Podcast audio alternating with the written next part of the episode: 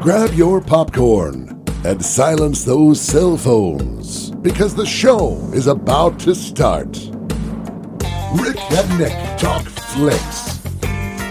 Rick Blaine is an award winning film critic featured on thebigscreen.net.org and has been highlighted on over 75 unreleased independent film posters in less than 12 different countries. Nick Brown. He's been the high school projectionist for the AV Club for over nine semesters and can be heard nightly at the theater talking loudly in the row behind you about the film being screened. And now they're joining forces. Ladies and gentlemen, Rick and Nick Talk Flicks.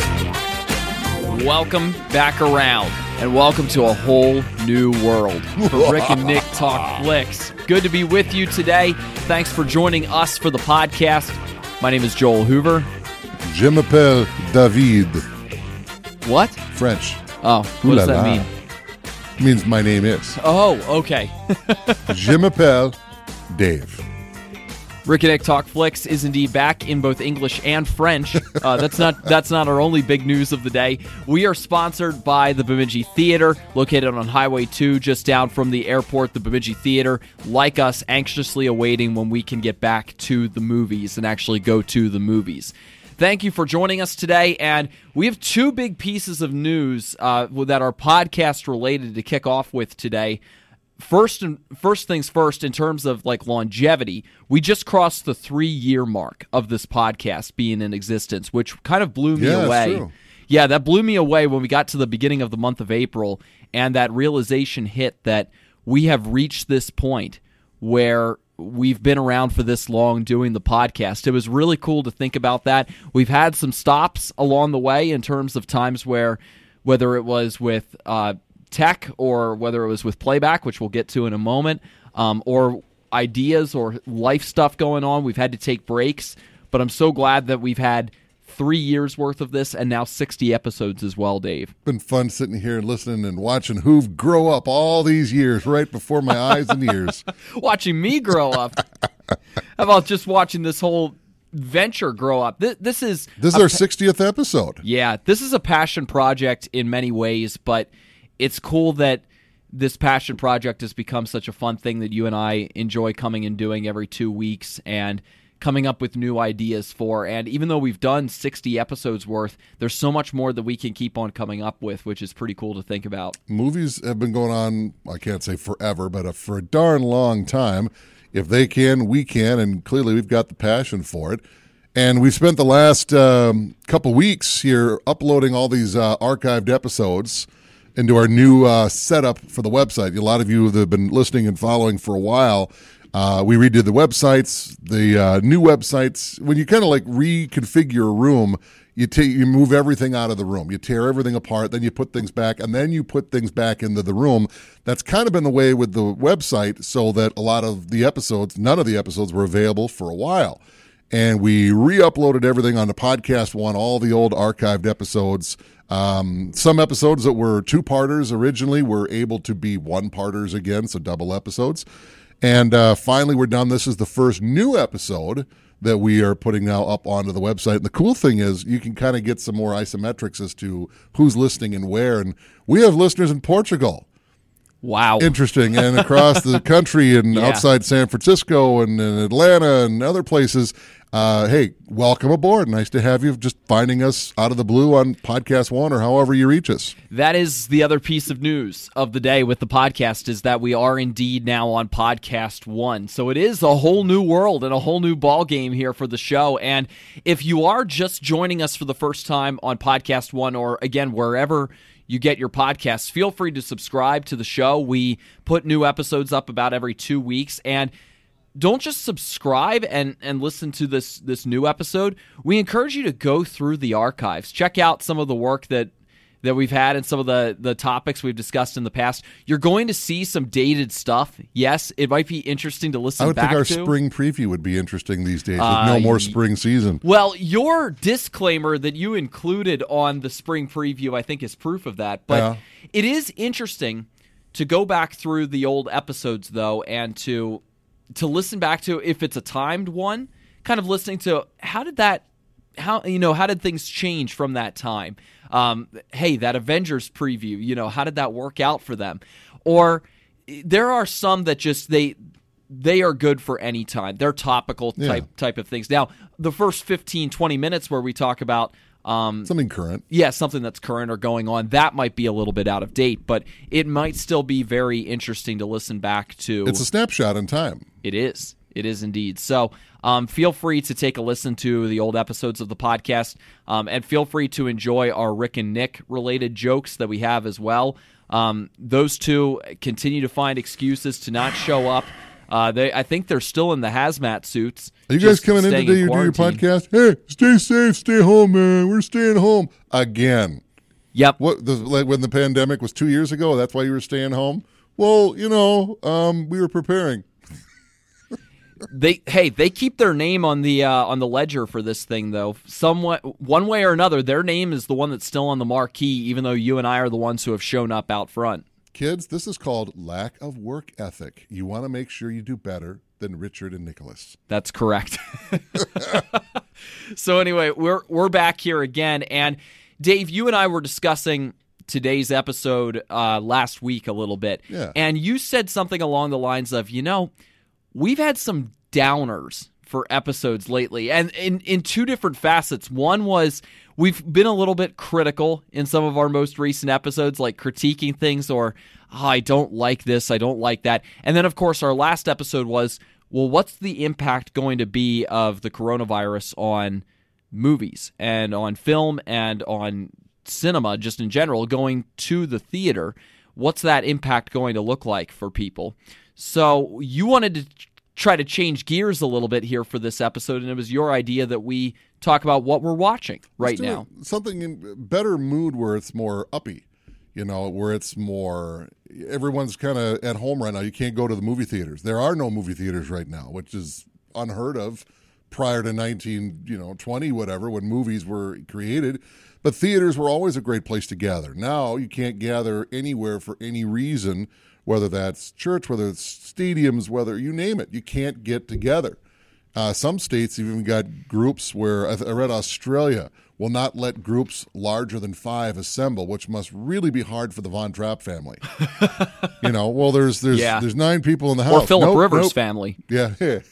yeah so how how do you how do you get around this? A lot of people, entertainment in all forms, podcasts are being consumed at a rate like you've never seen before. Because in a lot of cases, what else are you going to do? So, what are we watching? Let's talk about positivity. Uh, what are we watching, and what is out there to watch? And in particular, I kind of wanted to go myself personally. I'm going to go dip more into the Wayback Machine because the stuff that's new, still being promoted, still being talked about. A lot of people are checking it out, but finding something to watch, a song to listen to, whatever the case, there's a lot of stuff that came around before you came around. you know? Correct. So if the, why not go back into say something in the 70s maybe? I don't want to hear 70s music. Why? Don't you like Aerosmith? Well, yeah. Well, that's where they kind of got their stuff. Really? Walk this way. You don't like Aerosmith? Walk. Well, I love that. That's from the 70s. Movies are the same way. So movies from the 60s, 70s, 80s, 90s, stuff that isn't necessarily brand new. Kind of fun to dip back into that stuff because there is some great shows. As Scotty and I have been loaning you some stuff. That's Um, right. what was the one you just watched? I heard you guys uh, debating it the other day from down the hall. Well, I watched Contact just this Jodie weekend. Foster, yeah. and got to watch that one. Yeah, Jodie Foster, Matthew McConaughey. And I also, uh, of course, I mentioned in the last episode of the podcast that I watched 12 Monkeys as well. That was another notable one. Um, you've loaned me a couple of movies that I haven't gotten a chance to to dive into as of yet. You'll get there. You'll yes. love them. Um, but here's here's something fun to to consider, Dave, when it comes to making the home movie experience a fun one during this time. Do like a double feature during the evening, or even just one feature during the evening. If you're if you're watching with your family, you know you're maybe you're trying to limit screen time a little bit, which is a good idea. Make it like a film festival almost, with one or two movies featured each night, and make it a big deal. Like get popcorn for everybody. Turn down the lights. Have everybody gather around. Make it a, a real cinematic experience within the home. That's part of the fun of, of watching movies. I think we've talked about this before. People just consume movies these days, whether it's on your phone or on your tablet or your laptop. People consume movies sometimes these days. This is a time where it make it a little bit more fun by not just ripping through movies, but by sitting down. If you've got like I've got a board where I can write some of that that wet chalk writing. Uh, I've got one of those boards and it's a cinema board and I can write the title of the movie on it up there. Like make it an event by doing things like that. And that can add a little bit extra fun to uh, having to watch movies during a time like the one that we're in. Make it film festival type. Do some older movies that that maybe you wouldn't typically dabble into. Give give some of them a watch. It's funny. That's exactly what we did at our house last night. A double feature, full cinema experience. We have a popcorn maker downstairs, and we fired that Yes. thing up. And I mean, it looks like a I've miniature. seen it. Yeah. And it was that's exactly what we did. My kiddo is starting to get into Star Wars, so we he's seen it before, but we watched the original Star Wars again. I think that's his third time. He's four, so we're doing we're doing well, and he's asking for it. And after that, my wife and I watched. Uh, we're doing a Back to the Future revival, so we watched part two last night. Sweet. And uh, so yeah, double feature at the house. The kiddo was in on the first one and went to bed after that. And popcorn was made. The shades were pulled.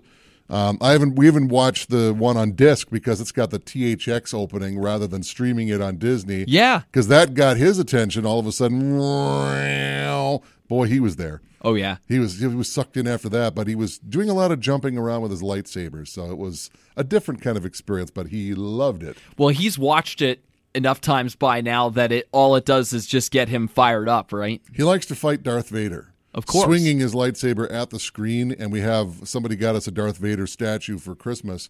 It's sitting up right by the TV, so he likes to hit Darth Vader with his lightsaber, which is okay because at least it's not dad. Yep. Yeah, I've been I've been trying to mix. Uh, th- this is kind of where my mind has gone. I've been trying to mix old favorites with new ones that I Yeah. haven't watched before, and sometimes the challenge with me is getting my mind up to okay, I need to give this one a try. I need to give this movie a try and get into it. Um, oh, the other one that I had watched for the first time, crazy. I'd watched it for the first time was Bull Durham. That was Oh, the other one that I had watched for, and that Scott had loaned me, and I hadn't seen it before. So That's that was when I heard the one. debate. It's not even about the Durham Bulls. True, yeah, it's not. for portions of it it's not Yeah. but um Did you like it? It was all right it's it's not my style in some respects although in terms of an ode to the elements of of clubhouse culture in baseball i mean i guess there's that piece to it as well but some of the content is not exactly my style Sex and baseball, heavy on the baseball for you. Yeah, crazy. Yeah. Um. Anyway, I can I can see why I can see why a lot of people like it. It's not quite my cup of tea, but Okay. Um, so I've been trying to mix in some old favorites with with some newer ones that that um that I've watched. So. And also a mixture of times as well. So I, I've watched a few 90s and 80s related movies here lately, but I've also gone back to like the 50s and 60s with some of the movies I've been watching.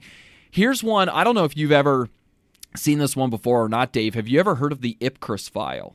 yeah. I've I remember seeing parts of it. I don't think I ever sat down to watch it. Okay. But it was one of those things where when I was old enough to stay up late enough, my parents were watching it, and I saw part of it. Well, this is one maybe to to write down because you can't find it for streaming. You can't find it anywhere online for streaming as as far as like legal streaming. Um, because I tried to find it like on YouTube to stream, or I tried to find it on Amazon Prime to stream. I I could not find it. So I finally decided, you know what? I, I saw this on TV a while back. I like the movie. It's one of Michael Caine's earliest roles, and Harry Saltzman produced it. Hmm. This was during the mid 60s. I, I think it was James 65. Yeah. He had been, of course, working with Cubby Broccoli on the James Bond movies. This is this is a movie, The Chris File. It's based off a book, and it's about the the everyman James Bond. He, th- this guy is not a you know he's he's coming in and, and the world is being kind of handed to him and he's going into thrilling espionage. His espionage is much more um, back streets of london and his his home style is very apartment based. You you see him making his own coffee during the opening credit sequence. And it's it's a very different vibe. It's it's a lot more a lot more of a deeper cut tongue in cheek than uh, the Bond movies are, but it's it's still very good, and many people revere it as being one of Britain's best films. Um, so I watched that one, and then I watched its sequel, Funeral in Berlin. Um, they're the Harry Palmer movies because that's that's his his character. So James Bond meet Harry Palmer. He's the everyman spy. And so I, I watched those. Um, I, I got the Ipcress file. I found it on eBay. And then I streamed uh, Funeral in Berlin and got a chance to watch those. So you can't stream the original, but they're streaming the sequel? Right. I think. Uh, there was a very limited release anyway for the Ipcress file, I believe, when it was first released, but it, it was widely praised. So they they made several follow up movies, um, Funeral in Berlin, and then I think another one, and then I think two decades later they revisited the Harry Palmer movies again with Michael Caine aboard once again. So I, I got a chance to watch those. That was that was a fun dip back in time a little bit, and I, again a little bit harder to find those, but might be for the Ipcress file at least one to write down. Um, and it's it's the best of the series too. And then I've I've been watching a few that I that I've watched many times over or a few times over.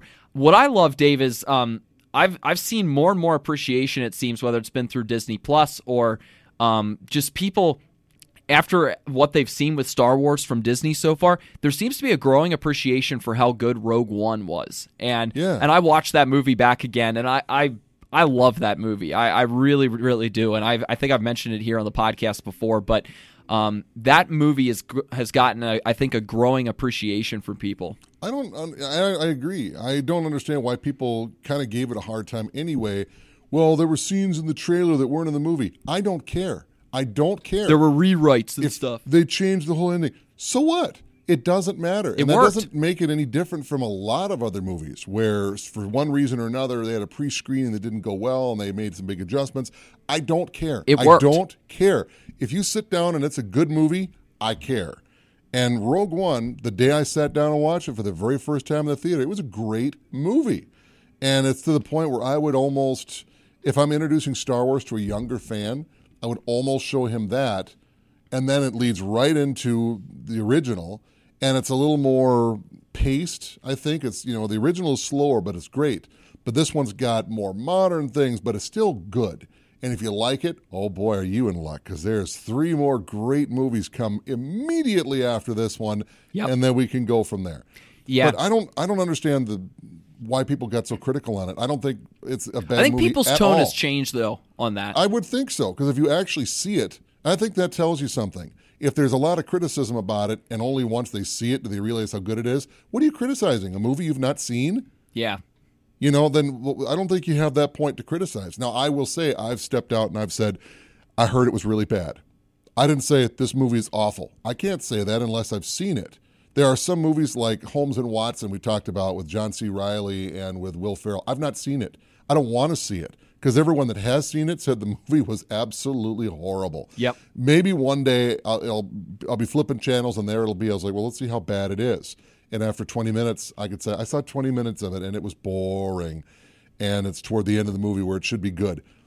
Then I could say something about it. But if you're just criticizing a movie to criticize, well, I've heard everyone says it's bad, so it is bad. You don't know that until you've seen it. I may not want to see it because all the people saying don't, just don't, just don't. There's me and Holmes and Watson. Rogue One, oh, I hear it's a bad movie. Then you watch it and you realize what a great movie it is. I'll bet you, not that Solo was an amazing movie, but it wasn't a bad movie. It's a good popcorn movie. It is a good popcorn movie. It's nothing amazing. Whether you're going to accept Alden Ehrenreich as a young Han Solo over Harrison Ford is irrelevant. You're not going to get Harrison Ford in de aging makeup to let him play the role. No. It's not going to happen, and he doesn't want to do it. and they weren't going to do a full movie of the whole CGI treatment like they tried in Rogue One. But here's what you found out they were going to spin that off into its own mini saga with sequels and everything. Aren't going to happen now. And now people didn't go see the movie because they're boycotting it, and now they're seeing it. Well, I'd like to see a sequel to this. Well, it's not going to happen now because everyone was, oh, it's a bad movie. Don't see the movie. And the movie straight up bombed at the box office because nobody went to see it. It was one of the better movies that you haven't seen. We'll have to keep an eye on that moving forward because I mean they're they're making a, a Cassian Andor TV Yeah. series and and that kind of manifested out of Rogue One's Yeah. success and post success that it's had now. So we'll see. Rick and Nick Talk Flicks is sponsored by the Bemidji Theater as we're talking about what we're watching uh, here during the quarantine shutdown. I, w- I was going to say this is it's kind of like the quarantine queue that we've got going on Yeah. here, more or less. Um, so, do you want to get into stuff that's still that's streamable, or do you have some other movies that you've been watching that you feel are worth bringing up? To me, I don't think it really matters. I mean, everyone everyone's streaming, uh, but what are you streaming? You know, do you have Right. Netflix? Do you have CBS All Access? Do you have? And there's so many more coming. You know, how many have got Disney Plus? Well, I don't have Disney Plus, but I have this. So I don't think it really matters what you suggest and what it's available on. I think darn near everything, if nothing else, is available to download or rent on Amazon Prime. Uh, even if it's just for 24 hours or however long that is. I don't have Amazon Prime myself, but if I really wanted to, I could. Not that big a deal. So it's not so much what you've got to stream, it's what's out there to watch. And if you really want to find it and you really want to watch it, go for it. And if it's on your streaming Yeah. platform, check it out. And if it's not on your streaming platform, you know the reason I got Netflix in the first place was I wanted to see Stranger Things. When the first Stranger Things had been out for like a year and it was really getting good reviews, like I really, really want to see it. Will I be willing to do the nine bucks a month or whatever? Yes, I will. And so we did, and loved Stranger Things all three seasons so far. And hey, there's other things to see on Netflix too, and so it's been good. So it, it's it's really what you want to do. You really are the captain of your own ship. Do you want to watch the show? Do you want to subscribe to X number of streamers? You know, it's up to you. Whatever you want to do. Do you want to cut the cable? It's up to you. Yep. We do both. We ha- we do it all. We have cable, we have streaming, and I've got a whole bunch of DVDs. So pretty much, if I want to see it, we're going to see it. Is Yeah. kind of how it goes. Yeah. I like options. You're in good shape then. Yeah. Yep.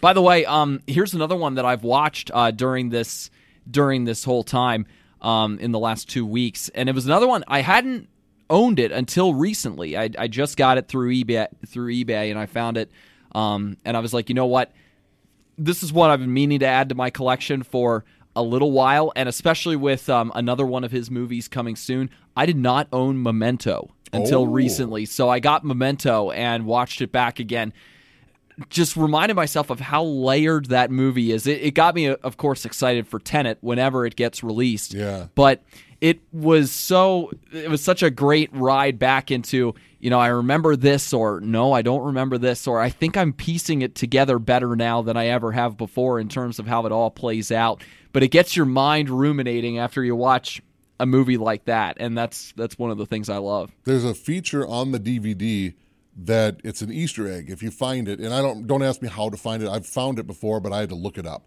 So look it up, and there's a feature on the DVD that you can watch the movie in sequence. Really? Yeah, and I've seen it in sequence. I Okay, tried I have it the out. Blu-ray, so I wonder if they've if they've know. got it on there. Uh, you know, if you look it up, I'll bet. You, why would they not? You know, Blu-ray's supposed to be the ultimate experience. Well, that's a little Easter egg. I've watched it and I found that sometimes it's in the presentation. It's you know because the way it's presented. So if you watch it all the way straight through, it's still a good movie. It's a good story, But, it it's misses not something. the same. Yeah, right. for a guy, for those of you that have not seen Memento, it's about a guy who's trying to solve the wife, his wife's murder, and he himself was attacked and has suffered short-term memory loss and can't form new memories. So they present the movie to you backwards. I mean, it's not like people walking backwards down a stairs. It's you see a scene played forward, but you have not seen the scene that takes place before that. The very next scene is the scene that leads right up to the scene you just saw. So, just like the character, you have no idea what has just happened. So, you you take every minute almost like it's a brand new minute and then you, everything changes. You know, you get one character that's pretty cool, and then they do the next scene that took place before it, where they're really not cool, or you know, it's it's you you are presented the movie in the perspective of the character Leonard. Uh, really good role. Oh, I know the guy actor's name. I can't say it. Guy Pearce. Yes. everything Guy Pearce is in is fantastic. two things on that. Uh, first, with with the people they use, um, they have they have Carrie Ann Moss and Joe. I think it's Joe Palantonio. Yep. Is how you say his name. Yeah. Christopher Nolan did really well in in utilizing two people who many had seen just recently in The Matrix. And I think he That's did right, a, yeah. I think he did really well to capitalize on the perception the people had of both of them from that movie. And I think he capitalized on the mindset the people had coming in about the about these two people. Um, Joe Palantonio had been um, this this betrayer in in the Matrix, um, within within the team, and suddenly I'm blanking on his his name in the movie. Yeah, Cypher, and of course, um, Carrie Ann Moss was Trinity, and I think Christopher Nolan plays on the way that people view them after a movie like that in such a great way. In particular. With Joe Palantonio, but he he does that with Carrie Ann Moss as well. Kieran Um, Moss, I can't. I'd have to look. I don't know what she did of anything of note prior to the Matrix, and you haven't seen much of her since the Matrix, or since Memento, and now she's going to be in the new Matrix movie. Joe Palantino goes way, way back. I mean, he was in the Goonies. He's one of the bad guys in the Goonies. He was in you know Bad Boys and in the new one too. He's been a character actor forever. Yeah. But he plays everything from soup to nuts. You know, he does everything. Good guys, bad guys, funny, straight. Uh, so you can get anything and everything from him. But Carrie Ann Moss, it's kind of been Trinity and Memento, and I'd have to look if she's in anything else. The I know she is, but I haven't heard of it. I haven't really heard of anything else either. She's been kind of under the radar. apart than- from those two. Yeah. Yeah.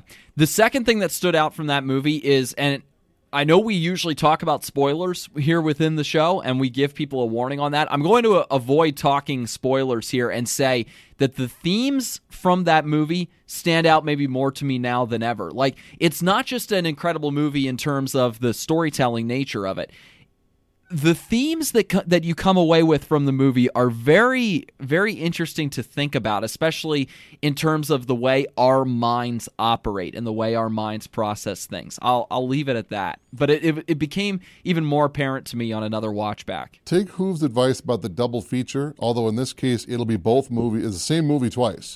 because when you finish Memento, what? You, you're almost going to sit there staring at the credits, just your mind going, what? And you, you look at people sitting on the couch next you, you want to see this again? Yeah, I kind of need to. You'll start it over knowing where it's going yep and trying to follow it a little closer. And that's what we did. The very first time I ever saw it, we watched it again immediately. All, and everybody, everybody was there. We're like, yeah, I, I'm really tired, but I need to see this again, or I won't be able to go to sleep. You know, it was one of those kind of movies. Um, I, I can't say I'd call it necessarily a twist. It kind of is, but the whole movie's a twist. it is Every scene is a twist on the previous scene, so it just the whole movie is.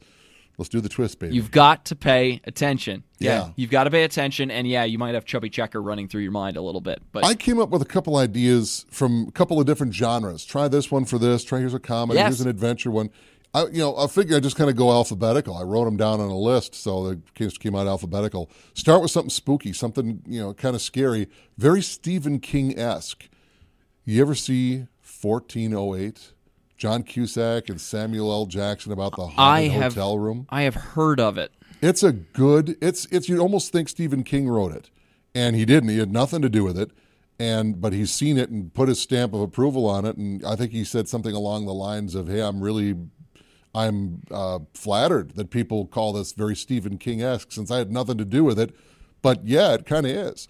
It's about John Cusack as a true a true true crime is not the right thing, but he writes a series of schlocky books, the world's most haunted bed and breakfast, the world's most haunted houses, and he's just that's all he really does. He gets suggestions from people around the country, and he spends the night in these spooky inns that are really nothing at all.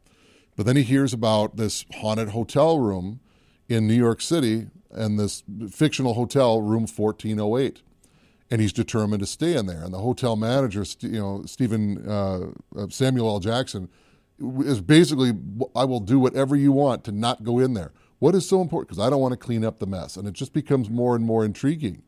And finally, John Cusack's character wins out, and he gets to spend the night in the room. And I'll leave it at that. But it really is.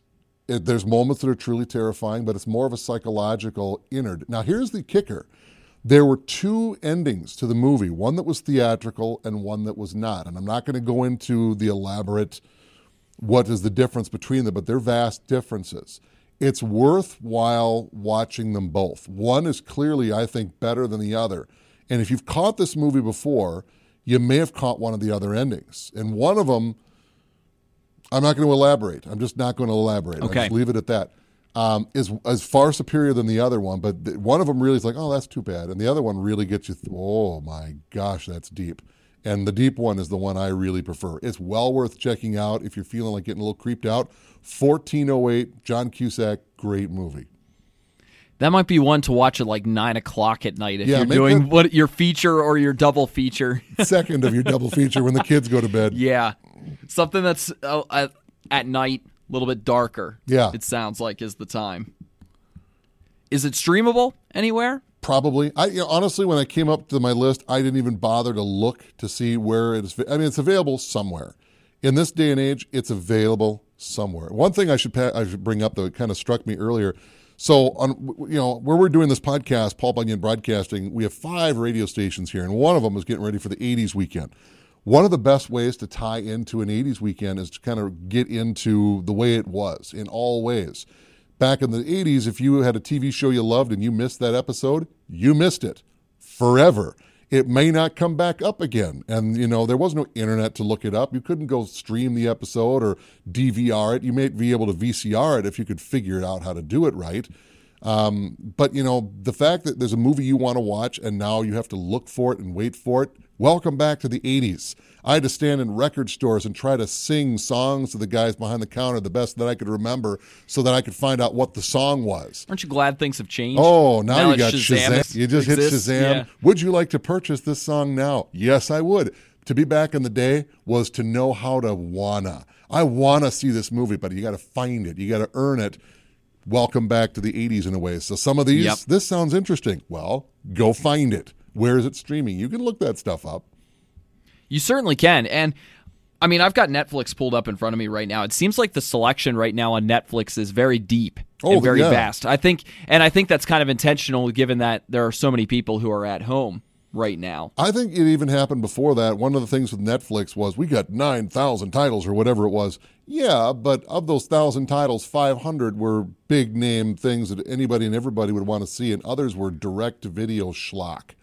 You know, you, and we've been victim to that too, where you start a movie and you're 15 minutes in, we're like, done, pass, veto, this is going nowhere.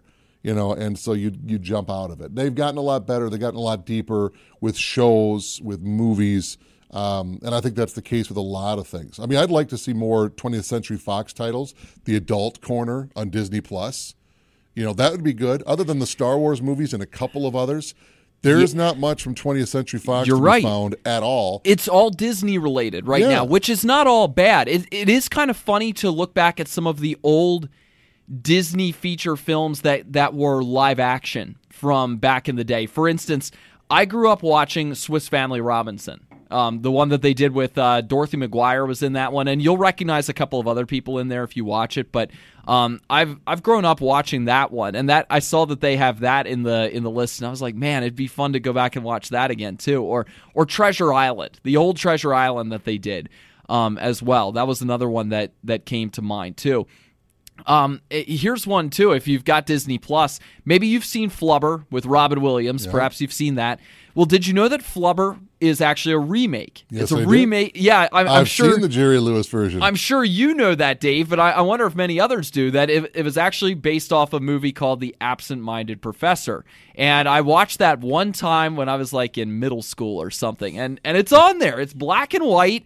The basketball in there is very old school 50s. Um, but at the same time, you still get that that flubber effect and it's funny to watch it in in an older movie as well so i'm not surprised that you've seen it dave but i'm curious how many others have but it's You know, it's there One of the fun things, and you know, the only reason I ever saw the original Absent Minded Professor was because my mom loved that movie, and one day it was on. Oh, Dave, you got to come and watch this movie, and she would show things to me that I may have otherwise passed on. And there's no saying there's anything different about that with this current generation, and I mean of all current living generations. Uh, you know, Scotty and I are giving you titles that you've not seen. Right. You know, you're going to like them to some degree. We're not going to. Here, here, try this. You'll hate it. You know, I don't want to show you certain things, but other things you're going to like this. Get past this one thing, and you're going to love this. Oh, you'll love everything about this. I loaned you Innerspace. You'll love that movie. It's a great movie yeah and it's uh, you know so share with the later generations the things that you love from your generation and they'll if nothing else develop an appreciation for it a lot of kids i don't want to watch this black and white that immediately is a turnoff you'd be amazed on how many great shows there are this last halloween i finally sat down and watched all the way through the original 1930 whatever frankenstein and Boris Karloff. I'd seen it, all of it, but I'd seen it in chunks and never in one full sitting. You know, it never worked out that way. I finally did it, sat down, and I loved it. And I loved it far much more than you know the original Dracula. Dracula's kind of slow. Frankenstein's got stuff going on all the way through, and I liked it much much better.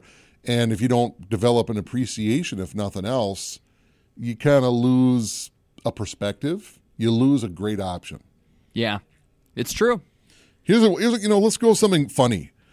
Great comedy. It's one of my favorites. I love Steve Martin. I'm a huge Steve Martin fan. Anything Steve Martin does especially if he is involved in the making of it.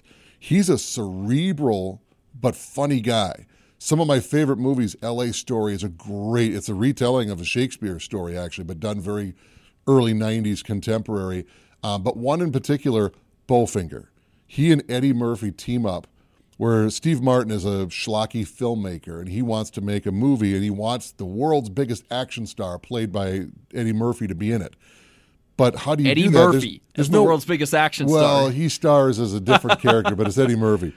So, well, how do we film him and get him in the movie? There's no way we can afford him. We're a nobody filmmaker. So you film the movie with him in it without Eddie Murphy's character knowing he's in the movie. So people just go walk up to him and say their lines, and there's guerrilla filmmakers hiding in the bushes and so forth.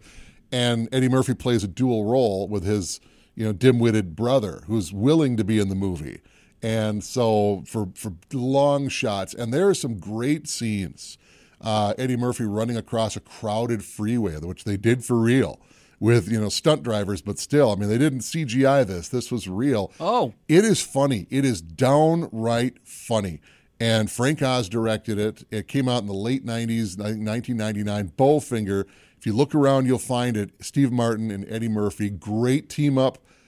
It's a hoot. It's a laugh out loud and deep, and it and it takes some digs at some things that Steve Martin is so uh, so cerebral with a lot of things, but can present it in a way that is just funny.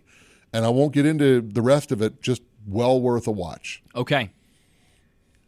Fascinating. Frank Oz directing it. That suddenly stuck out in my mind there as you were going through all of that. Well, Fra- most people know Frank Oz as a puppeteer. He's with the Muppets. You know, he's also the voice of a lot of well-known characters like Fozzie Bear, Miss Piggy, and not to mention Yoda. But he's become, in the, since the '80s, a very well-known director. Not just with Muppet properties, but he directed another Steve Martin movie with Michael Caine, Dirty Rotten Scoundrels. He dire- oh, what else has he directed? So many movies. And he'll show up as an actor occasionally in a lot of John Landis movies. I just watched Spies Like Us the other night, and he's in that movie with a brief cameo. And uh, Frank Oz does everything. He's just he's a hoot. And the moment he speaks, you know him. Oh, oh, oh, oh. He's Yoda, and that's almost his real voice in a Yep. way. It's not that changed. no, you're not all that far off from it, Yeah. which is which is kind of funny there. But Bowfinger, great movie. Go see it. Steve Martin, I love that movie. Here's another general suggestion for people um, in terms of where to go if you're looking for movies. And by the way, Rick and Nick Talk Flicks is sponsored by the Bemidji Theater as we continue to talk through ideas for what to They'll watch here during. Yeah, and they will be back. And I we're miss going to the. I really do. And with the Yeah. summer season coming up, guess what? I'm not going to see. Oh, and even if this thing passes, okay, well, it's all safe to go and do things now. You know, until there's a vaccine, I don't know how anxious I am to wanna. And when they finally do open their vaccines, what's lined up to come out? that's why that's why I said make it a home movie experience. Yeah. You know, that's why I was kind of encouraging along those lines in that way. And I'm glad that some of those movies that deserve a big screen release are going to wait for it. Yeah. You know, Top Gun Maverick, for example, has been pushed. When will it come out? Good question. We'll tell you when we know. Yeah. Uh, but you know, I want to see it on the small screen at home. But I want to see it first in all of its giant. You know, they took extra time anyway just to get the aerial sequences. I want to see all the nuances of that sequence with the surround sound and all of it. And on a big screen, I'm glad that it's not going to jump the gun and come out to home release early. I want to get there, but not yet. Whenever it comes out, I'll be there. I have some encouragement for people in terms of uh, what if you're looking for for other alternative ideas and if you have if you have cable or if you have some kind of um some kind of TV subscription as far as like YouTube TV or Hulu or something. Sure. I would encourage if you're looking to to get into I'm looking for new ideas. I'm looking to maybe try something off the cuff. Try TCM. just watch TCM. Very simple way to, if you want to give a new movie a try and maybe look for a classic movie, if you're willing to give that a give that a go, I would just encourage watch TCM. Like now is a great time to tune in for Turner Classic Movies because they they've got such a wide array of of movies that they pull from, that they play, um, and, and different, yeah, different styles. It, it seems almost every night as far as what you might get from TCM.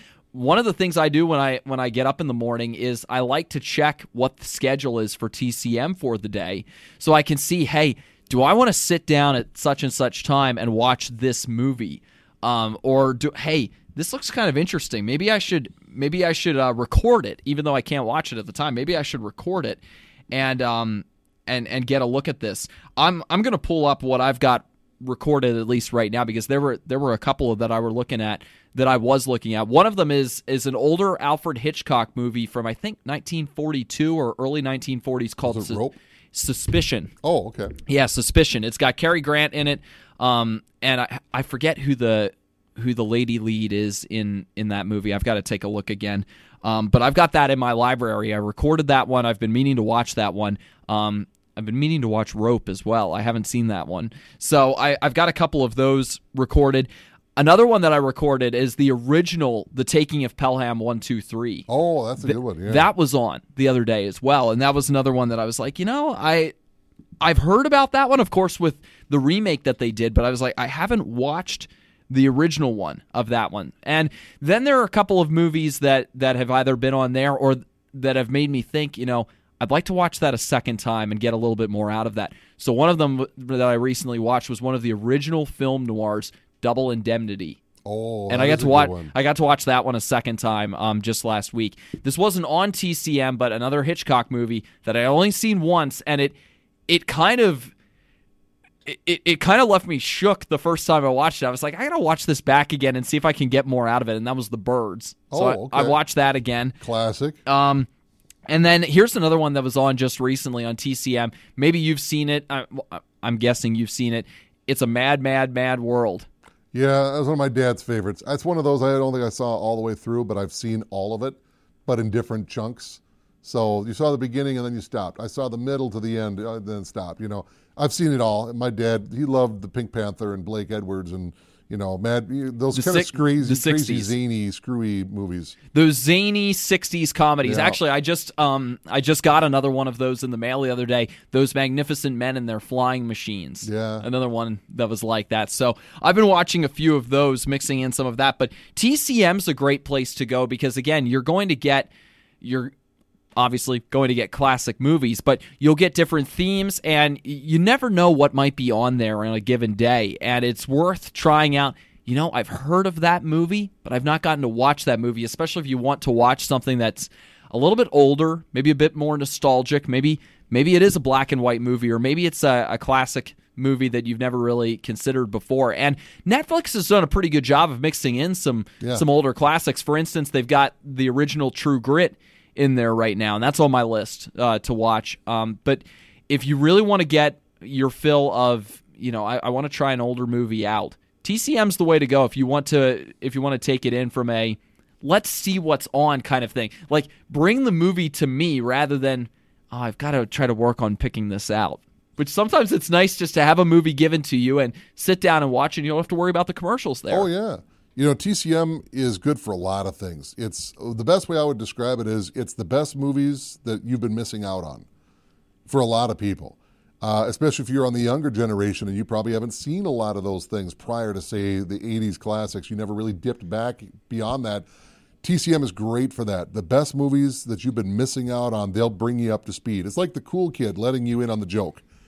Um, but also, they have a lot of theme nights. Well, tonight we're going to do you know, yeah. it's all about this particular actor or this kind of genre. We're going to do chase movies or, you know, whatever the case is. And they're fun and they're good. And, you know, some of those classic movies are classics that don't necessarily resonate with me, but I can understand why they were classics. And that in and of itself is good enough. Good is good. Maybe not everything that's great resonates with you. I don't like every sport, but I'm a sports fan. You know what I mean? I like movies, but I don't like every movie that I see.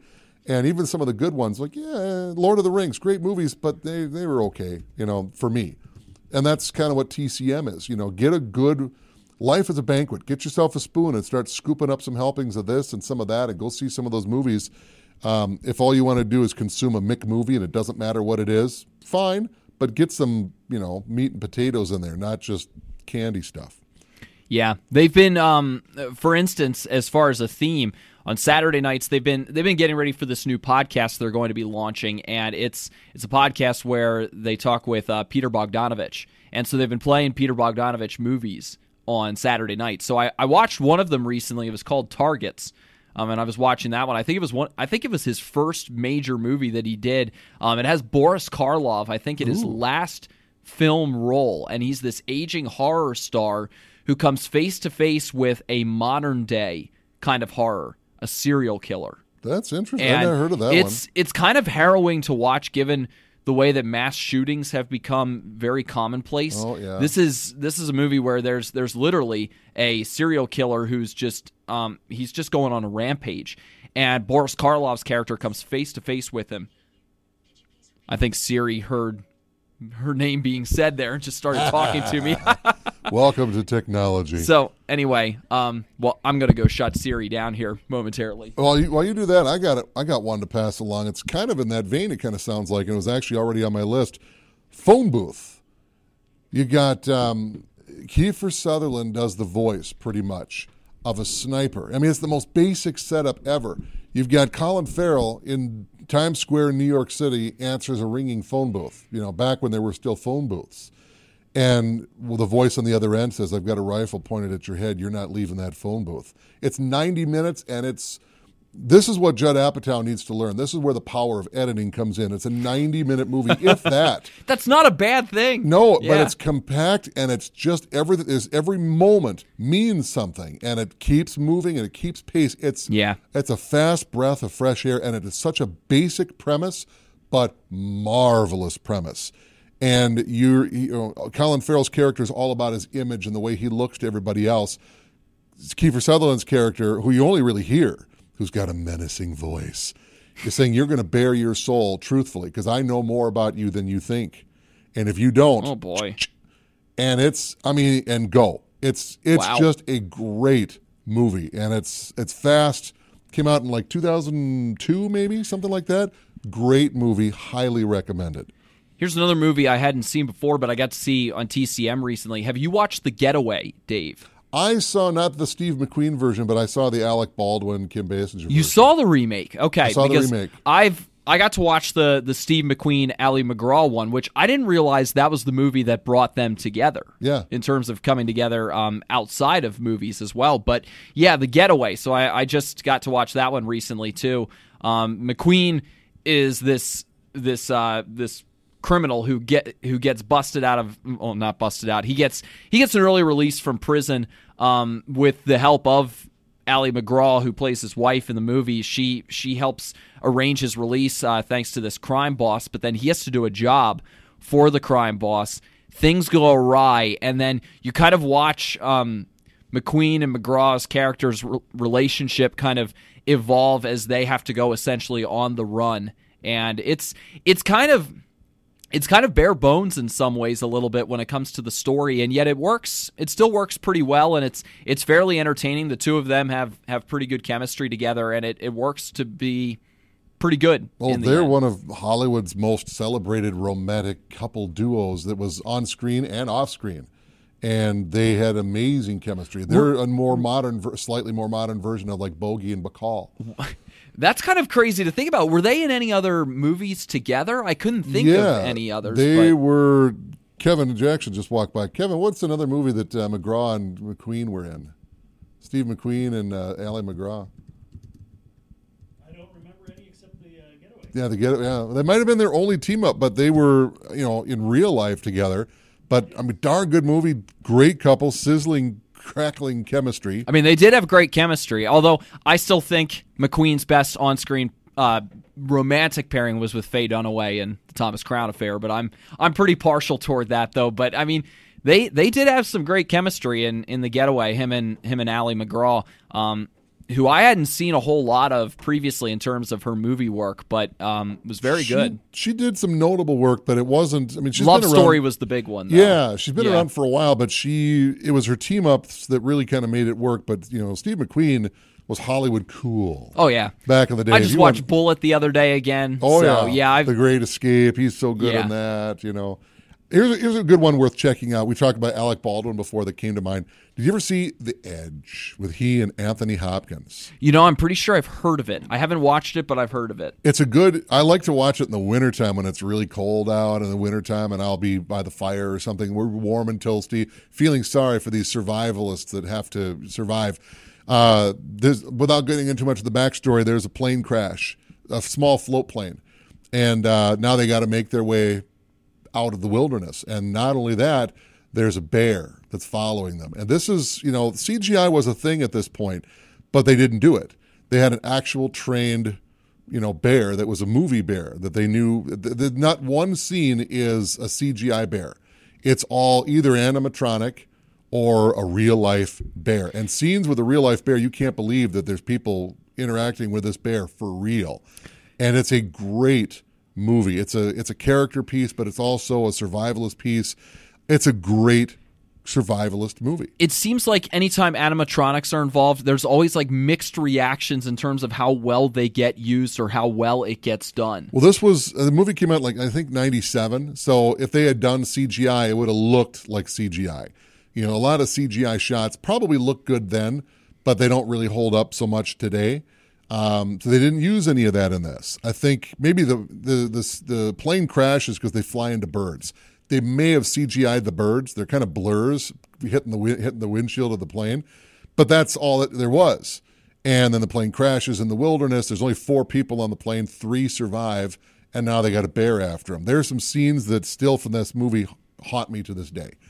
It's a good, That's saying something. You're a horror guy, but it's and not a, thriller horror movie. kind- it's it's got It's more of a thriller? It, there's some bear moments that are straight up horror, but the movie in and of itself is man against nature, bears or otherwise, and trying to survive up in the mountains, and it's getting cold in winter. And there's a clashing dynamic between Anthony Hopkins and and Alec Baldwin, Of course. and they're both great actors anyway. And it's a great movie. Didn't do amazing at the box office, but that's not to say it's not a great movie. Well worth a watch. Hmm. Okay. See, that's part of the fun is finding those deep cuts and Yeah. a little bit during and a time like this can allow for just give some of those deep cuts a try. Maybe it's got an, an actor involved who you really enjoy watching, or maybe a director is involved who you really really enjoy uh, their their work, or maybe there's some kind of thread in terms of the type of story that it is. This is the time really to to give those kinds of things a try. You know, that's why we're just we're just lobbing ideas out there. Some of it too is, hey, peruse around Netflix a little bit. Take a look at Disney Plus. What what does Hulu have in the library right now? What's just rentable on Amazon Prime? Exactly. Yeah. Give give those things a look. You know, maybe you've heard of it, maybe you haven't dabbled into it though. But maybe it's worth giving it a try because now's the time where you might be able to do that. and show some love to traditional terrestrial. You know, there we talked about this not too long ago. Some of the networks are going to start bringing back Sunday night movies. Uh, I think it's CBS. Are it? they officially doing that? No, NBC. I think NBC. I think is going to be doing. Uh, maybe it is CBS. I can't remember.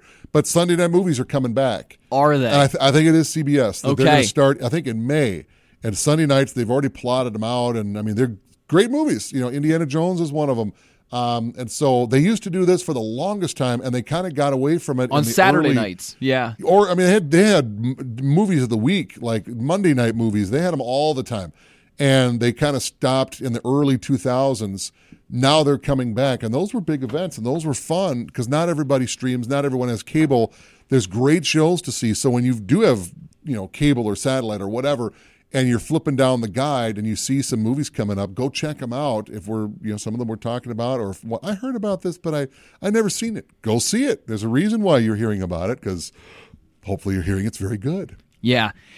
I would say too, and uh, this is kind of the mindset that I've had on this.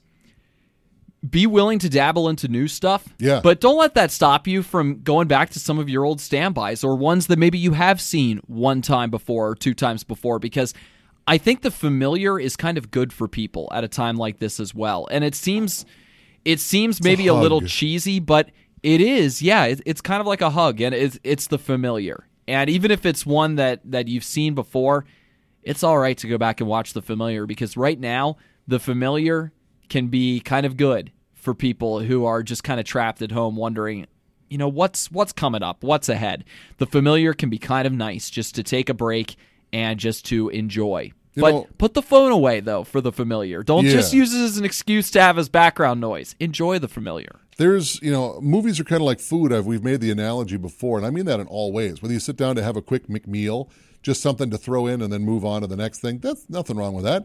I like to go to restaurants. They got a great menu, but I always order the same thing in some places. Why? Because it's A, familiar, B, I really like it. I've probably tried other things on the menu. In fact, a lot of places I have. But I know what I really like, and I'm really feeling this. Or you can get out of your comfort zone. I'm going to go to the fanciest restaurant in the state. Never been there, heard of it. We're going. It's going to be like a $100 per plate kind of dinner. But you know, it's not the kind of thing you're going to do every night. But every once in a while, special birthday, whatever, we're going to do it. It's going to be definitely not the norm. It's not my thing, but we're going to try it. And well worth checking out, trying the familiar, going back to it. I mean, how many times have I seen Star Wars, just the original? Watched it again last night for I don't know how many times it's been. It's got to be legitimately coming up on a 100. You know, I watched it a 100 times. I probably legitimately have pretty close. i'm surprised you haven't I honestly I couldn't tell you. If I had to guess, I'd say somewhere around a 100 times. So, you know, we got a, one step closer Wow. or over. I mean, wherever wherever we happen to be on that. Here's one worth checking out. Uh, it's a Ridley Scott movie that is not sci-fi.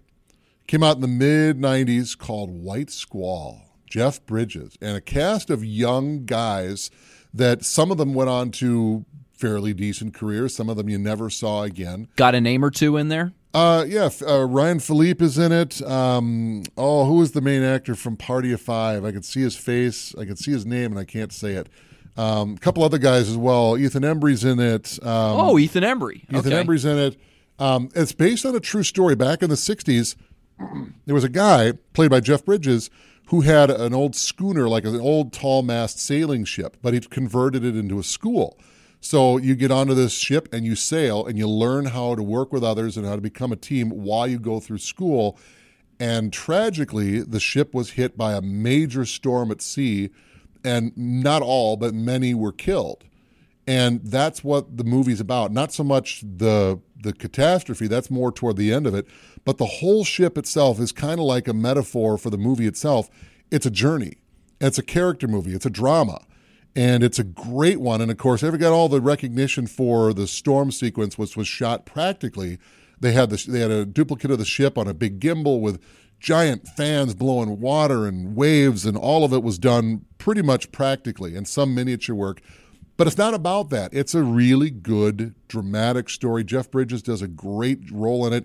The shots are gorgeous. I mean, it's a ship at sea, and it's not a pirate ship sea movie either. It's relatively contemporary, and it's a true story. this makes me want to watch master and commander again It's kind of like that. Ridley Scott knows how to do a movie generally. I mean, some movies not necessarily the case, but this is one of those where it's a great drama. It's not one that's like, wow, that was the most amazing movie I ever saw.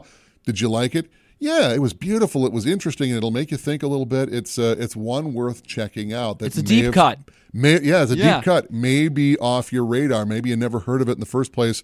White Squall, uh, White Squall with Ridley Scott. Jeff Bridges is in it. Came out in '96. 96 that was the one yep i looked it up yeah very interesting yeah i that that does make me think well it makes me think of sailing movies just in general Yeah. but, but i like i like that idea because again it's a different kind of movie for the one who is putting it together ridley scott like you said taking a step away from more of the sci-fi realm into a different kind of thriller and There's a there's a philosophical message with that movie that's said in the movie that I've picked up probably from the movie. The journey's the thing. You know, well, why do you do that? Where are you going on your motorcycle? Doesn't matter. The journey's the thing. i think we titled one of our episodes one of our earliest episodes that very thing Could have. yeah It's, but it's a good metaphor. You know, the journey's the thing. It's not where Yeah. you're going.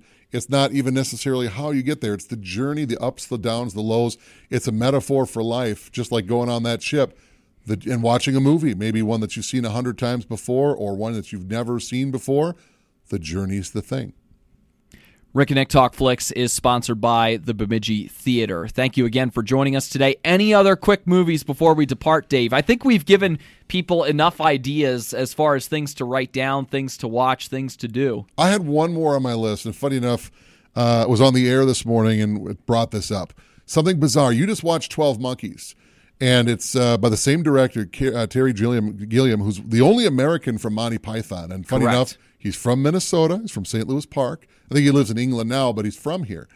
And uh, He is an, a British citizen. I think we talked about that on the last episode. yeah, yeah. He kind of went. Everyone from Monty Python went their own way. He became more of a behind-the-scenes director, writer guy, and all of his movies are, to put it mildly, surreal. And Twelve Monkeys is on that list. Um, but the one that I always was the most drawn to is from the early '80s. I think it came out like maybe '81 or '82. It's called Time Bandits. It's science fiction, and just everything about it is bizarre. It's about a group of traveling, uh, traveling small people, like midget types, that steal God's map for time. And they find these time portals and they jump from time era to time era, some historical events, some more, you know, fantastical, land of giants and so forth. And they're trying to find the riches and the treasures that are hidden throughout time and stealing it all for themselves. You have definitely told me about this movie before. It's bizarre. Yeah. Everything about it is bizarre. You'll watch Yep. this movie and you'll feel like I haven't slept well apparently because it's just it's just weird. But it's got a great cast. It's got a great all-star cast. If Sean Connery's in it. Yep. As a couple of different roles. You've got Shelley Duvall that's in it. You've got uh, uh, David Warner who's a great John Cleese, Ian John- Holm. Yeah, just about everybody from Monty Python shows up at some point. I think uh, uh, John Cleese shows up as Robin Hood. Uh, everybody from Monty Python shows up in it. I think it's just bizarre. Everything about it. Even former Beatle George Harrison was a producer on the movie. Uh, when he got done, he never really got done with music, but he also dabbled into some film producing. And he produced this one, wrote a song for it, which is also kind of a bizarre song, but a good song. It's a toe tapper. Everything about this movie is good, but it's bizarre. and it's, but it's a great watch. One day my wife came up and I was watching it just myself. She's like, what is this? What are you? Within 10 minutes, she sat down. She was hooked. It's bizarre. I don't know if I like it, but I can't not watch it. And it's one of those kind of movies, well worth watching. Time Bandits, Terry Gilliam, 81 maybe, something like that. Um, Kenny Baker, who was the little guy inside of R2D2. Yes. He's one of the guys, one of the only times Oh, you ever see his face. Yeah. so it's uh it's a great, bizarre movie. I'm just preparing you now. If you know Terry Gilliam movies, they're every one of them bizarre. But this one is such a fun sci-fi great movie. bizarre, and yet there's a lot of meaning and depth to it. That's what Oh, I yeah. learned from watching Twelve Monkeys is that there is uh, you may get you may get bogged down in the visual and in the in the what you're seeing portion, but what's going on beneath the surface, there's a lot happening there. And appreciate this. This day and age, everything is CGI. So now we're getting into more sci fi. And it's all pretty much done practically in camera. Whether it's miniatures or whether it's camera trickery, it's all shot in camera with the most minimal of other stuff. And it's amazing of what they can do when you really get creative rather than just, eh, we'll CGI it. Everything that you see is believable because it happened in camera. They use camera tricks to do it. How do they do that? It's possible rather than, Yeah. ah, it's totally fake. I think we've got a pretty good list here for people to roll with. lots of stuff for you to check out Yeah. and it's not just here's what's streaming on netflix here's what's here's what's going to be on tcm all those are wonderful options sometimes it's not just let's go watch something whatever just happens to pass by the window let's grab it stop it watch it sometimes here's a couple of great things worth looking for whether you've seen them and you're going to see it for the 101st time or i haven't seen that movie in 27 years i need to see it again great. I've never heard of this movie. Well, it's coming up for a reason, and not and everyone's cup of tea is different. And I haven't recommended anything that is necessarily an acquired taste. If you don't like sci-fi, well, then don't watch Time Bandits, but check out Bowfinger. You know, some great movies worth checking out. And I kind of went for stuff that maybe wasn't on your radar the first time. Well, worth checking out. Some diamonds in the rough. Did an episode on that. So here's an expansion to that. Feel free to dabble. That's the bottom line. Dabble a little bit. And again, make it an experience. Have some popcorn, turn the lights down, maybe have a double feature or a feature. Do a film festival during a week. Come up with a theme for the week. Different movie every night that pertains to that theme. Make it fun. That's mm. how we go through this time. That's how we embrace that idea of the journey's the thing. You and your quarantine partners, your wife, your husband, your kids, whoever, uh, come up with okay, tonight you pick the movie, but pick something that you've never seen before, but you kind of want to see, and we're going to all see it together. Show me your favorite movie, maybe one I've not really wanted to watch, but I'd like to appreciate what you come to love. Whatever the case, and uh, and whatever the case, do it because entertainment is being uh, consumed in a way like we can't. I can't remember whether it's a comforting thing. Whether it's well, what else am I going to do? Well, let's learn a new language. Let's try a new movie. Let's try. it. I never liked sci-fi movies, but they're popular. Obviously, go see one. You know, I don't. I've always heard of this actor Steve McQueen. Go see a Steve McQueen movie, not the director. Well, you can see one of his movies too, but I'm at Yes. the actor. You know, go see Steve. McQueen, see both of them. Try something new. Try something familiar. Try something that might in, de- de- deepen your appreciation for movies where they've been, so you can appreciate where they're going and how we're getting there, and maybe take a look at what movies are today. Maybe they're better today. Maybe they're not as good. It depends on your perspective. But you got to have a wide breadth of what you've seen and liked and not liked to appreciate what is and is not good. Boy, if that's not deep for you. Oh, I I know. I think that's a pretty good place to leave it on. And hey, that's part of the fun is picking one out and then just sitting down to enjoy it. So, enjoy that. We will pick things up with you in just a few short days time from now. We're glad to have you though on Podcast 1 or wherever you subscribe to podcasts for Rick and Nick Talk Flicks. And again, give a subscription and uh, we will and you'll get ep- updates and new episodes as they come in. Usually every couple of weeks, roughly, roughly every two. That's not right. always, but pretty close. Yeah. For three years now. So subscribe, and any, anytime there's a new episode, it'll it'll pop right up for you. So I'm Joel Hoover, I'm Dave Brooks. and we will see you at the movies.